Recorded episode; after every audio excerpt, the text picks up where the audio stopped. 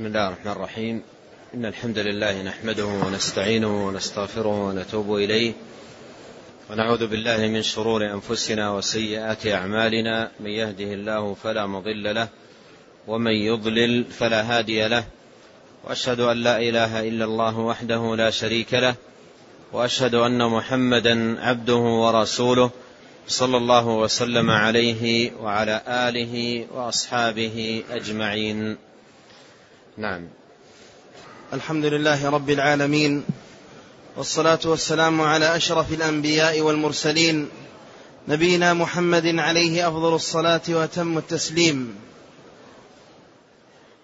قال شيخ الإسلام محمد بن عبد الوهاب رحمه الله تعالى وغفر له وللشارح والسامعين. قال الخامسة أن من أكبر قواعدهم الاغترار بالأكثر ويحتجون به على صحة الشيء ويستدلون على بطلان الشيء بغربته وقلة أهله. فأتاهم بضد ذلك وأوضحه في غير موضع من القرآن.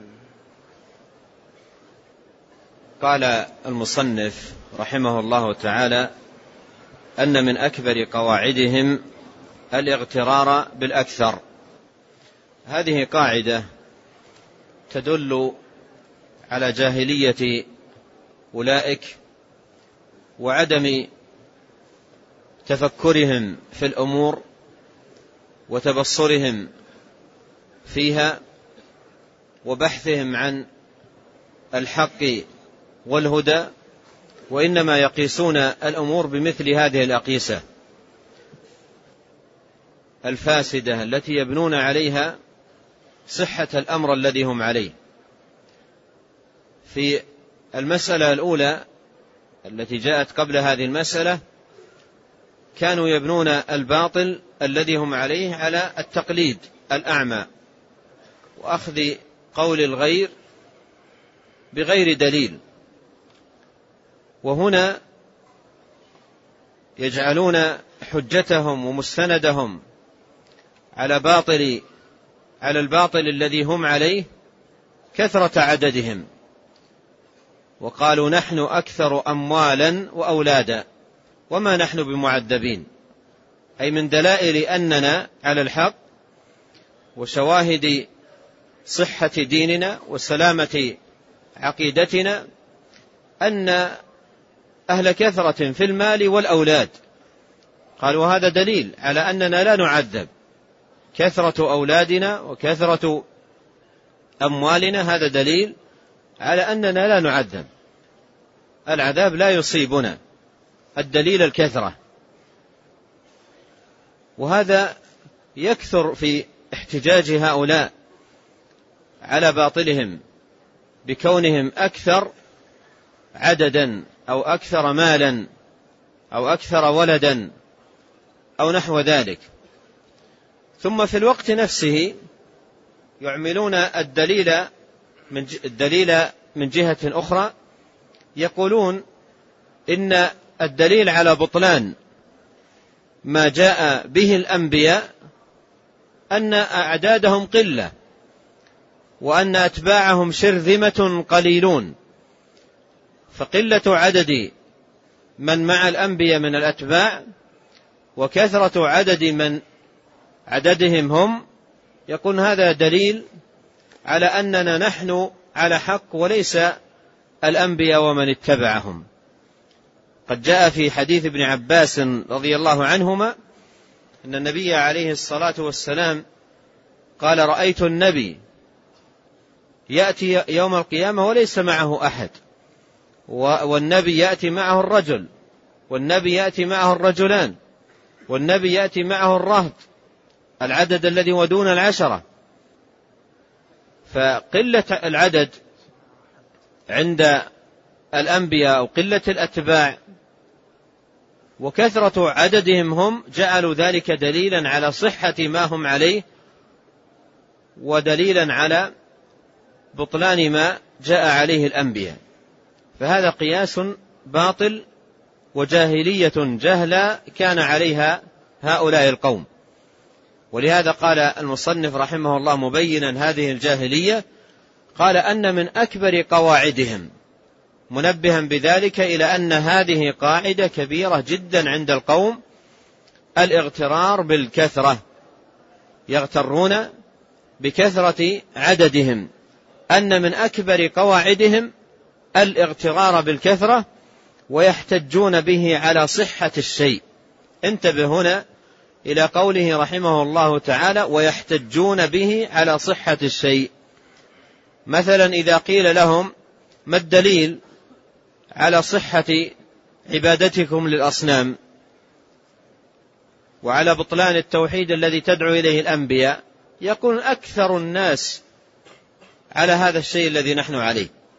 أكثر الناس على هذا الأمر. وأقل الناس هم الذين اتبعوا الأنبياء فيجعلون دليل صحة ما هم عليه كثرة الناس. أرأيتم لو لو لو كانت كثرة الناس اجتمعت على انتهاب أموال الناس بالباطل على الفواحش على الرذائل إلى آخر ذلك أيكون ذلك دليلا على صحة هذه الأشياء لولا فساد القوم وفساد عقولهم يجعلون مقياس صحة الأمر وسلامته واستقامته كثرة من عليه. وهذا الأمر جاهلية. ولا تزال توجد كما أخبر النبي عليه الصلاة والسلام لتتبعن سنن من كان قبلكم. الآن يستدل بعض الناس على صحة مثلا جماعته أو حزبه أو نحو ذلك بكثرة الأصوات وكثرة الناخبين. فيقول هذا دليل على صحة ما نحن عليه وأننا نحن الأحق والأولى والأجدر. أو يقال مثلا الرأي العام يدل على كذا. الرأي العام قد يكون أصحاب الرأي أو الغلبة جهلاء وسفهاء ولا يعرفون الحق ولا الهدى فكيف يجعل كثرة العدد دليلا على صحة الأمر استقامته وسلامته؟ قد قال الله عز وقد قال الله عز وجل وما أكثر الناس ولو حرصت بمؤمنين وقال وقليل من عبادي الشكور قليل من عبادي الشكور. هل هذا دليل على أن الأكثر وهم الكفور لله تبارك وتعالى هم الذين على الحق؟ في سورة الشعراء في سورة الشعراء ذكر الله سبحانه وتعالى قصص عدد من الأنبياء وكان يذكر في خاتمة كل قصة في ثمانية مواضع تقريبا يذكر جل وعلا قوله وما كان أكثرهم مؤمنين. وما كان أكثرهم مؤمنين. أي أكثرهم كافرين مشركين بالله. وقال جل وعلا في سورة يوسف وما يؤمن أكثرهم بالله إلا وهم مشركون. وقال وما أكثر الناس ولو حرصت بمؤمنين. والآيات في هذا المعنى كثيرة. فالكثرة ولو كانت كاثرة جدا وعددا عظيما ليس دليلا على صحة الإنسان أو صحة عقيدته أو صحة مذهبه أو صحة وجهته. هذه ليست مقياسا. والأصوات أيضا ليست مقياسا. قد يكون أكثر المصوت المصوتين سفهاء وجهلا ولا يتبصرون في حقائق الأمور. ولا يعون. فالكثرة ليست مقياسا على صحة الأمر وسلامته واستقامته. قال ويستدلون على بطلان الشيء بغربته وقلة أهله. يجعلون هذا دليلا على بطلان الشيء. يقولون من, بطل من الأدلة على بطلان ما جاء به الأنبياء أنه أشياء غريبة ليست موجودة أو أعداد أتباع الأنبياء قليلون. فهذا دليل على أن الأمر الذي عليه الأنبياء أمر باطل. قد قال عليه الصلاة والسلام بدأ الإسلام غريبا وسيعود غريبا كما بدأ فطوبى للغرباء. وانتبه هنا إذا عاد الإسلام غريبا كيف تتحول حال كثير من الناس بسبب غلبة الجهل عليهم وقلة العلم إلى تعظيم ما يخالف دين الأنبياء وما يدعو إليه الأنبياء بحجة أن أكثر الناس على ذلك. وهذا نوع من غربة الدين ونوع من مشابهة أهل الجاهلية في هذه الخصلة التي نبه عليها المصنف رحمه الله تعالى. قال فأتاهم بضد ذلك وأوضحه في غير موضع من القرآن. يشير رحمه الله تعالى إلى الآيات الكثيرة التي فيها بيان الله سبحانه وتعالى إلى أن أكثر الناس على الباطل وأقلهم هم الذين على الحق وعلى الشكر لله عز وجل وعلى الإقامة لتوحيده جل وعلا مما يدل دلالة واضحة إلى أن الكثرة ليست مقياسا لصحة الأمر الذي يعتقده الإنسان. نعم. قال رحمه الله تعالى السادسة الاحتجاج بالمتقدمين كقوله قال فما بال القرون الأولى. وقوله ما سمعنا بهذا في آبائنا الأولين. السادسة من مسائل الجاهلية الاحتجاج بالمتقدمين. الاحتجاج بالمتقدمين. أي يحتجون على ما هم عليه من باطل. أو يحتجون أيضا على إبطال ما جاء به الأنبياء بالمتقدمين. كأن يقولوا مثلا هذا الذي دعوت إليه لا نعرفه. نحن ولا يعرفه آباؤنا ولا أجدادنا. فيحتجون بالمتقدمين. أو أيضا يحتجون بالمتقدمين على الممارسات الخاطئة التي هم عليها. يقولون هذا الذي نعمله نحن فعله آباؤنا من قبل وفعله آباؤهم وآباء آبائهم كلهم كانوا يفعلون ذلك. فمعنى ذلك كلنا على باطل وأنت وحدك على حق والنفر الثلاثة والأربعة الذين معك أنتم الذين على حق ونحن وآباؤنا وأجدادنا وكل هؤلاء على باطل كل هذه الأمم على باطل وأنت وحدك على حق فيحتجون على باطلهم بالمتقدمين. وهذا يكثر في احتجاج المشركين وأهل الباطل في قديم الزمان وحديثه. ولهذا أورد رحمه الله ما ذكره الله سبحانه وتعالى عن فرعون في محاجته لموسى عليه السلام.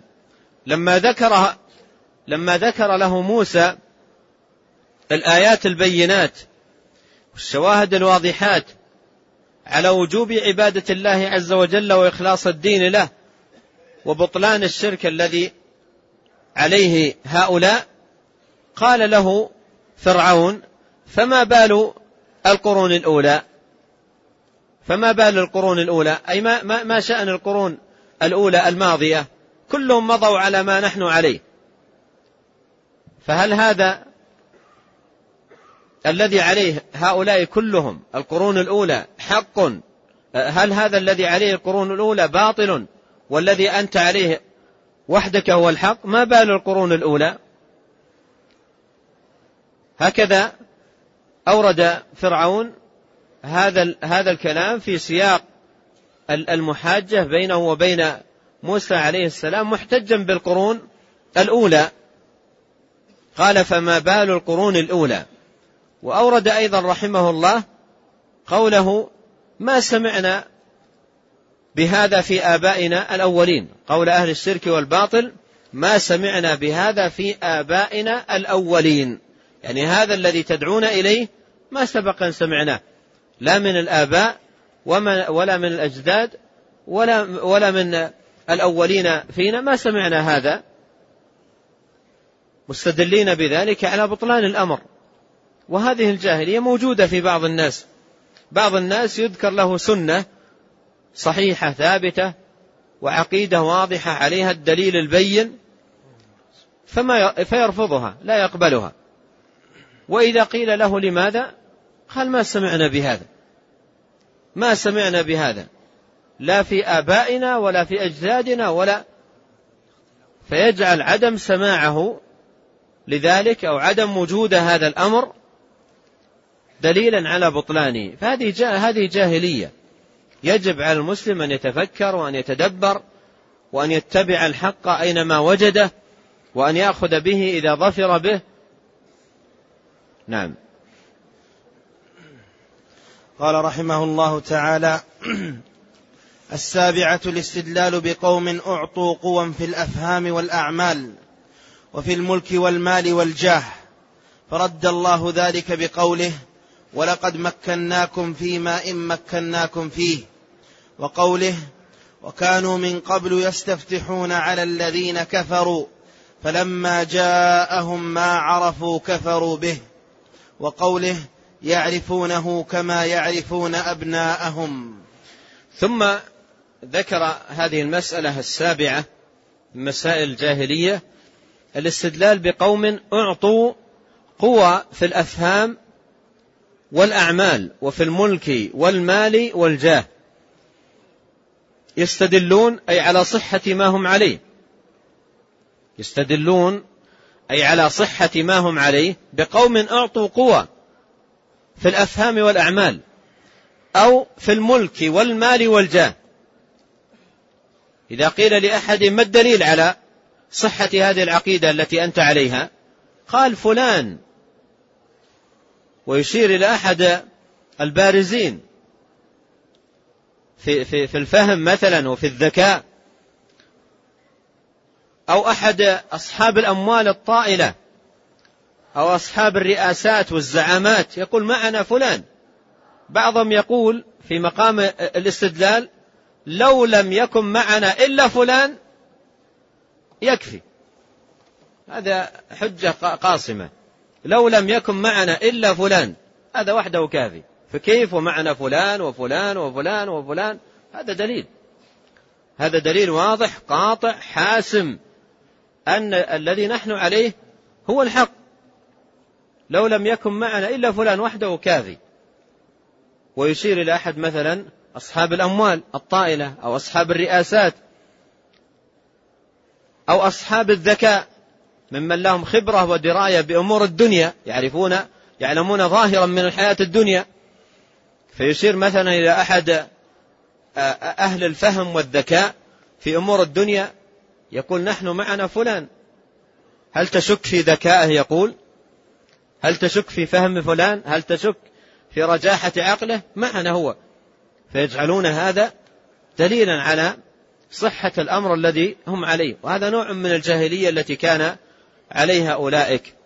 قال الاستدلال بقوم أعطوا قوى في الأفهام والأعمال وفي الملك والمال والجاه.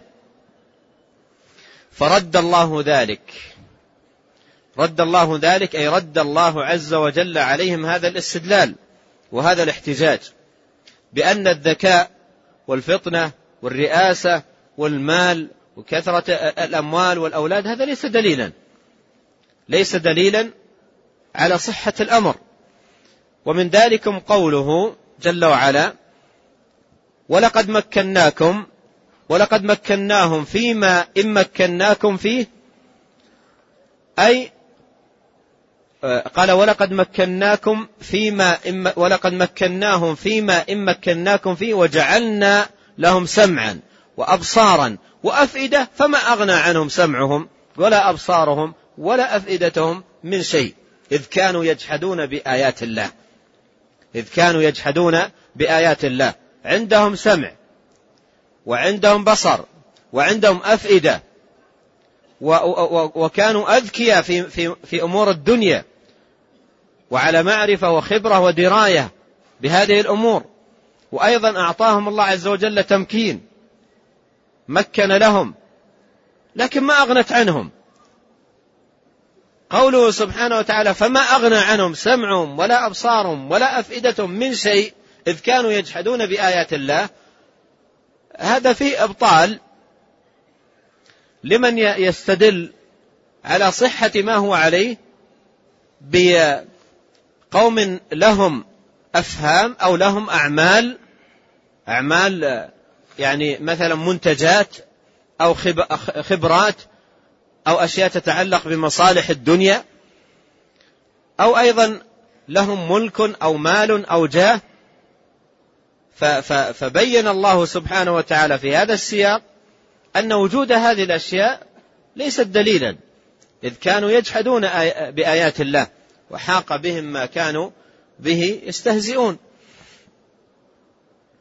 قال وقوله تعالى وكانوا من قبل يستفتحون على الذين كفروا.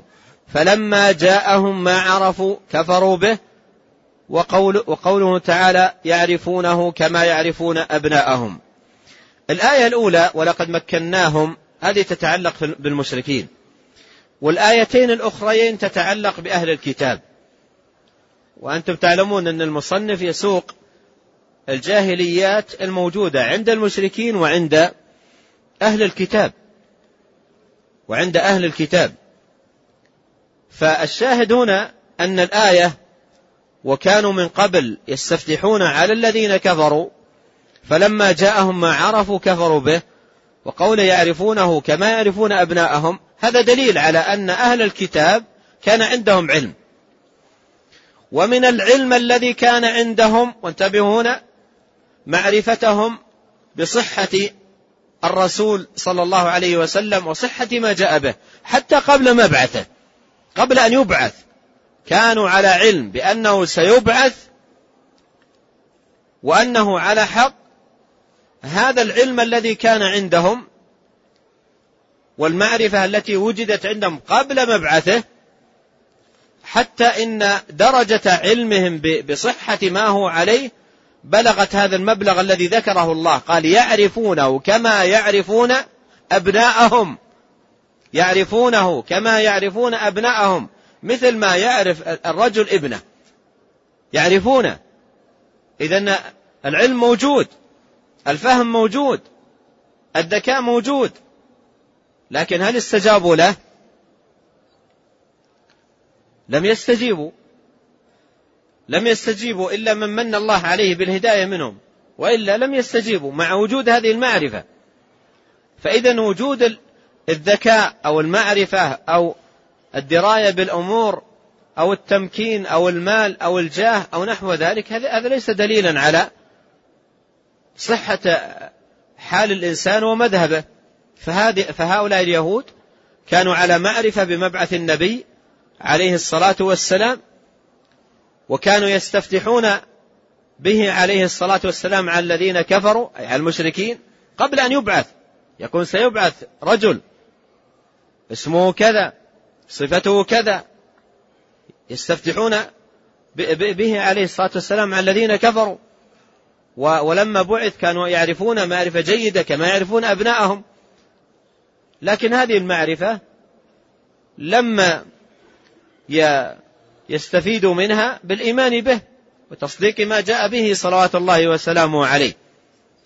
ولهذا من الناس كما قيل من يؤتى ذكاء ولا يؤتى زكاء. ويؤتى, ويؤتى فهما ولا يؤتى علما. يكون عنده فهم وعنده ذكاء لكن لا يؤتى زكاء. ولا يؤتى الزكاة إلا من من الله سبحانه وتعالى عليه بذلك. فلولا فضل الله عليكم ورحمته ما زكى منكم من أحد أبدا ولكن الله يزكي من يشاء. نعم. قال الثامنة الثامنة الاستدلال على بطلان الشيء بأنه لم يتبعه إلا الضعفاء. كقوله أنؤمن لك واتبعك الأرذلون. وقوله أهؤلاء من الله عليهم من بيننا فرد الله بقوله أليس الله بأعلم بالشاكرين هذه أيضا من مسائل الجاهلية الاستدلال على بطلان الشيء بأنه لم يتبعه إلا الضعفاء.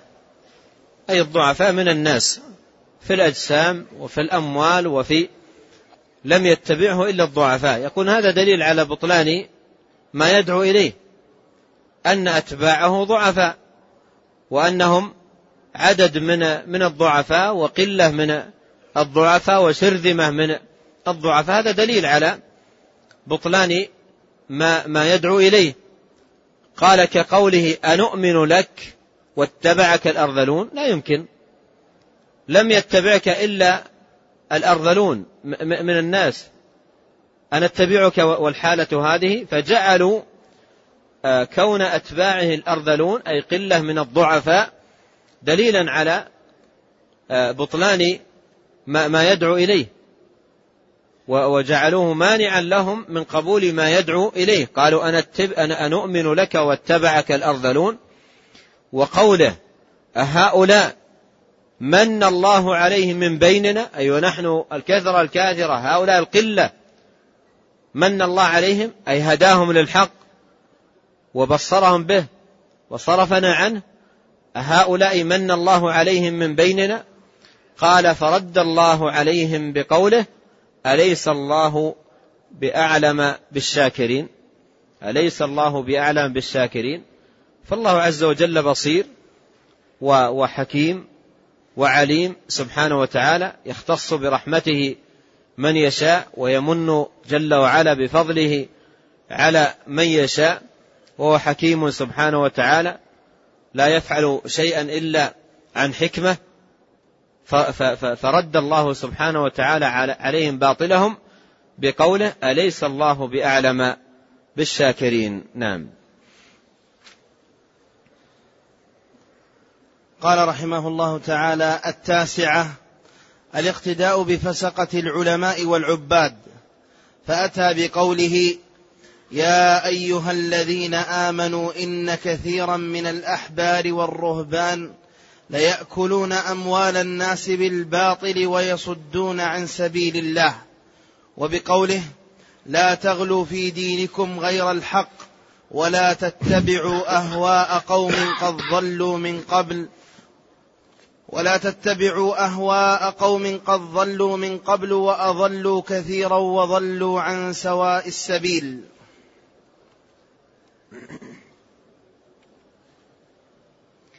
قال رحمه الله تعالى التاسعة الاقتداء بفسقة العلماء والعباد. بفسقة العلماء والعباد أي من فسق من العلماء والعباد.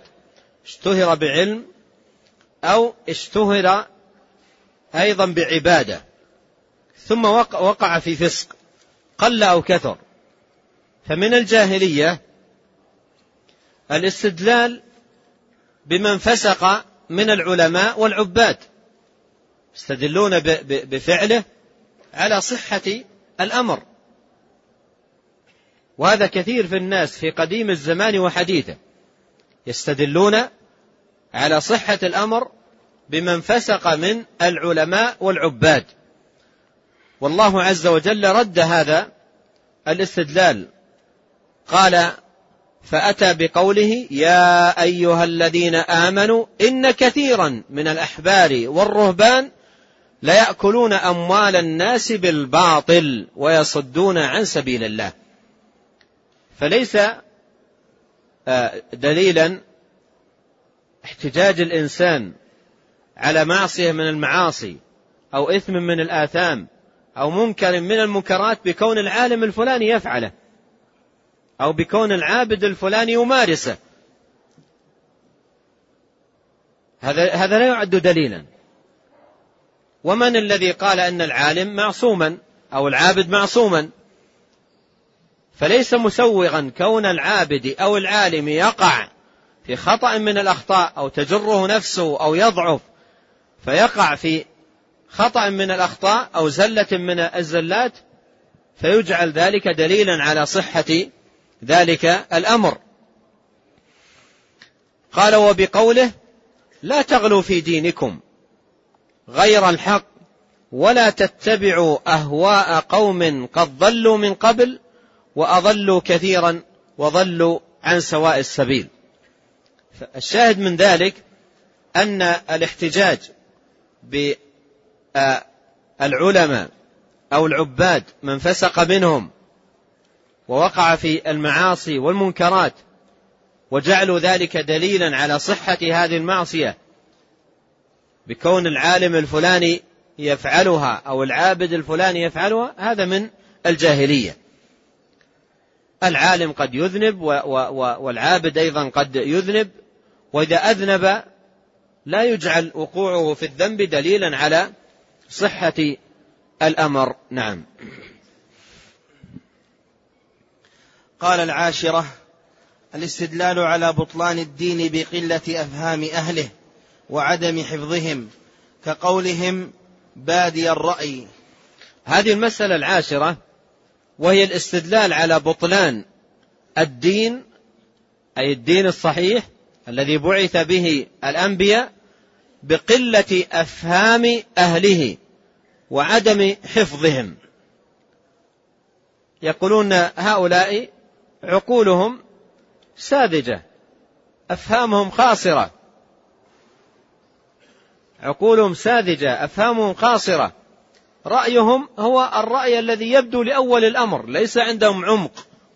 في الرأي وتبصر في الأمور وإنما يأخذون بالشيء الذي يلوح من أول مرة دون أن يتبصروا بالأمور و ويتحققوا من من الأشياء.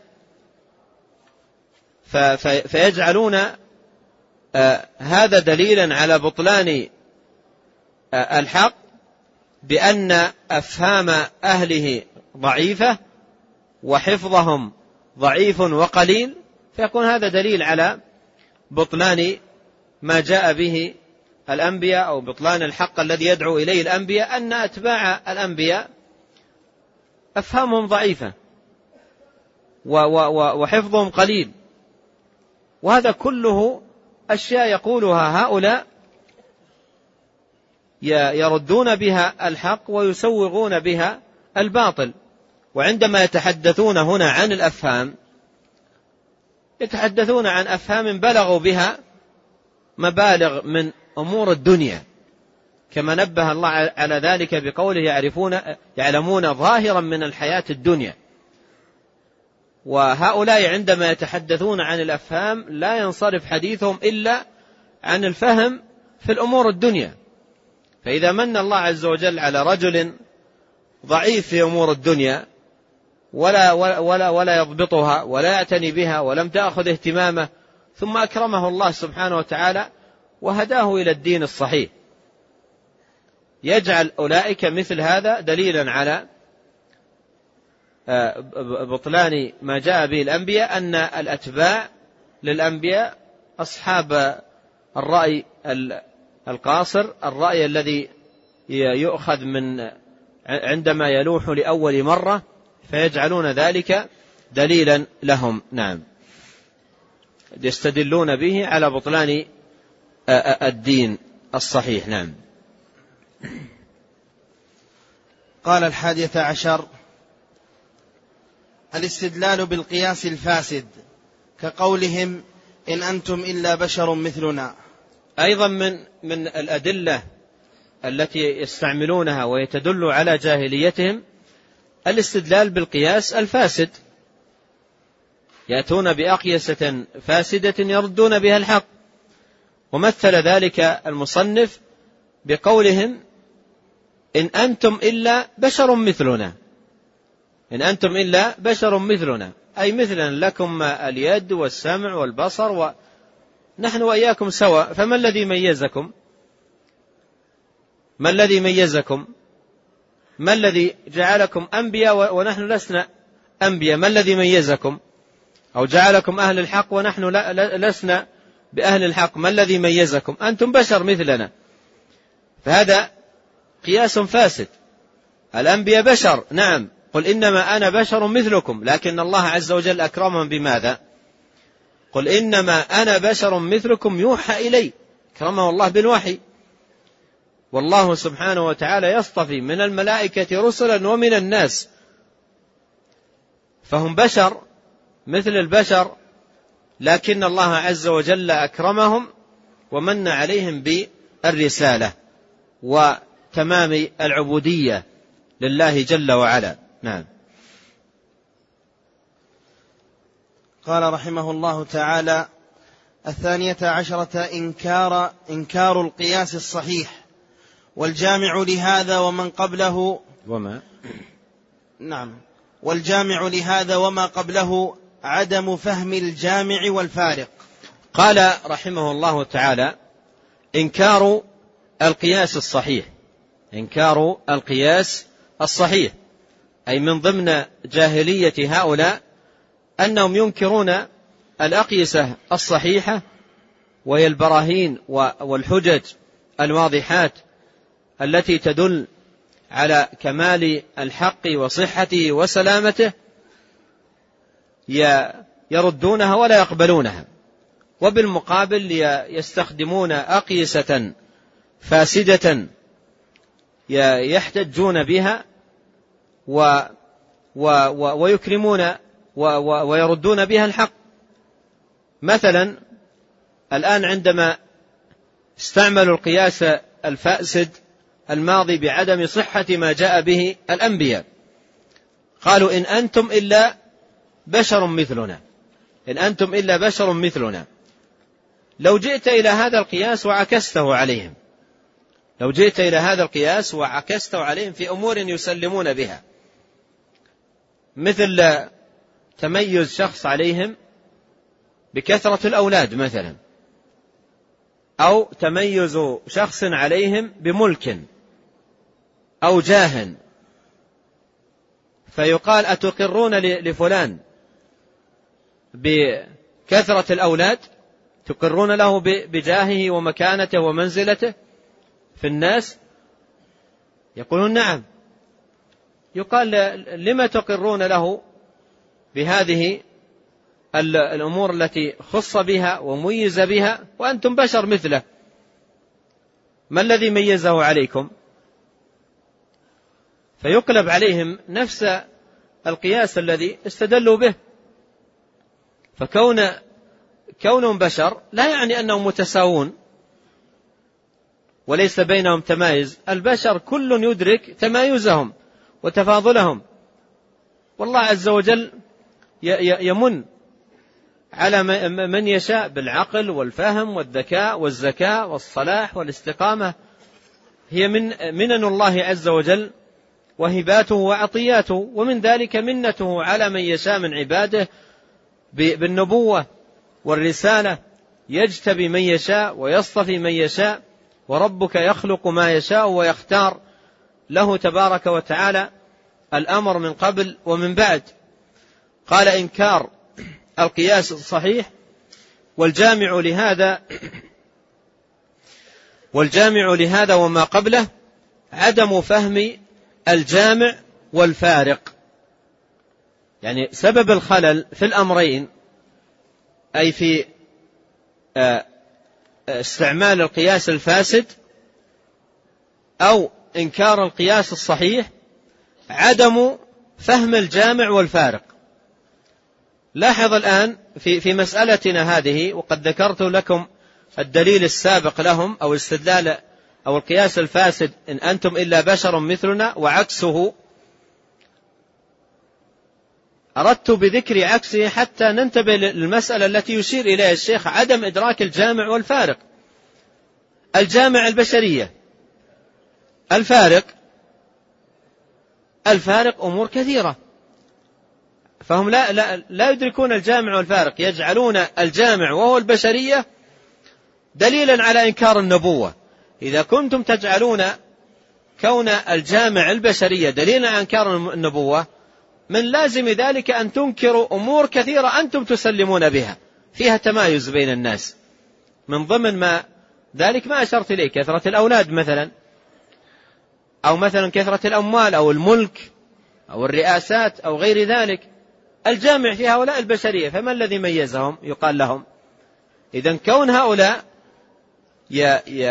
يعملون الأقيسة الفاسدة وينكرون الأقيسة الصحيحة السبب في ذلك كما يقول المصنف الجامع لهذا وما قبله الجامع لهذا أي إنكار القياس الصحيح وما قبله استعمال القياس الفاسد عدم فهم الجامع والفارق ومن هنا وجد في القوم الخلل.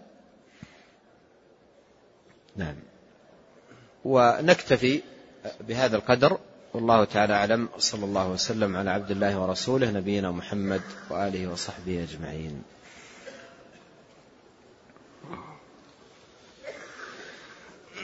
أحسن الله إليكم وبارك فيكم ونفعنا الله بما قلتم ووفقكم للحق. وغفر الله لنا ولكم المسلمين أجمعين. هذا السائل يقول فضيلة الشيخ إذا اختلف, إذا اختلف شخصان في مسألة ما وقال أحدهما للآخر لك كذا إن أخطأت. وقال الآخر لك مثل ذلك إذا كنت إذا كنت أنا مخطئ أو أنت مصيب فسؤالي هل هذا يدخل في في القمار؟ نعم هذا لا يجوز. لا يجوز وإنما الذي يجب في مثل هذا هذه الحال إبراز الدليل إذا كانوا على علم بالدليل أو سؤال أهل الذكر كما أمر الله سبحانه وتعالى بذلك. فاسألوا أهل الذكر إن كنتم لا تعلمون. نعم.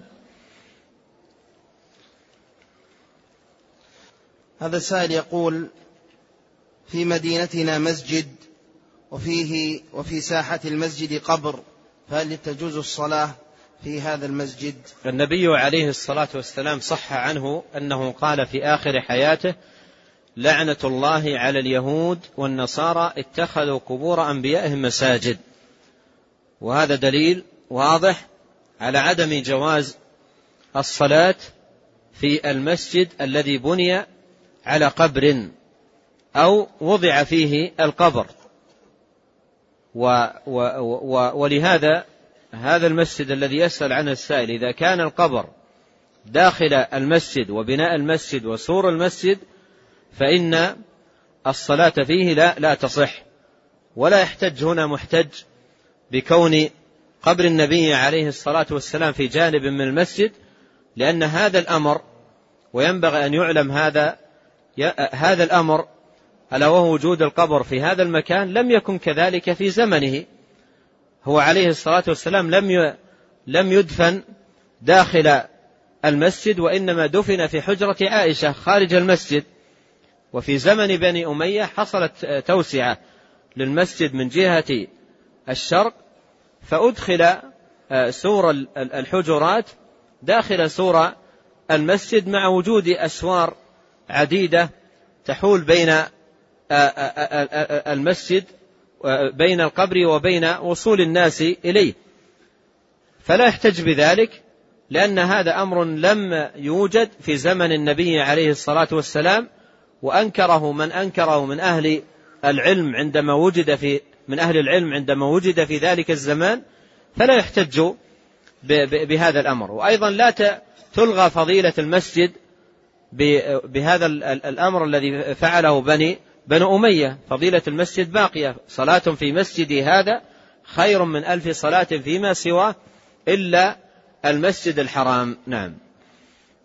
أحسن الله إليكم. يقول في سؤاله الثاني أن والدته تقوم إذا قامت من مكانها تقول يا أمي وأمها ميتة. فأقول لها هذا استغاثة بغير الله فهل هذا صواب؟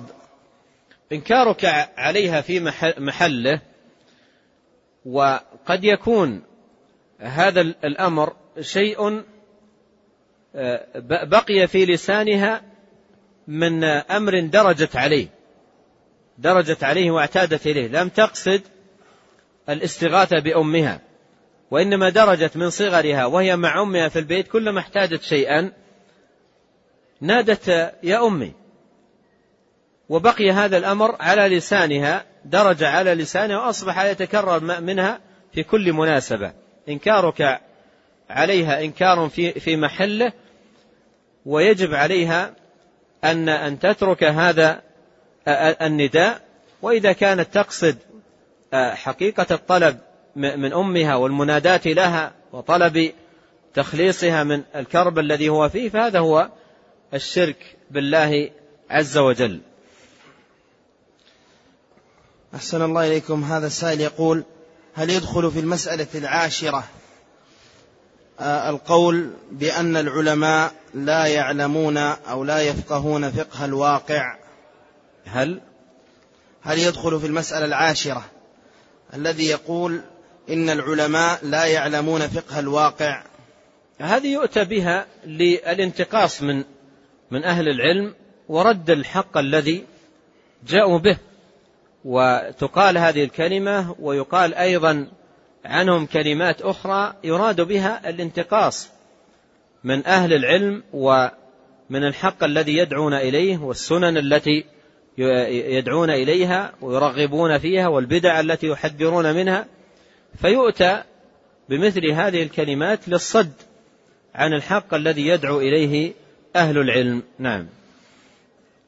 أحسن الله إليكم. هذا يسأل عن أجسام الشهداء أو شهداء أحد. هل تأكلها الأرض؟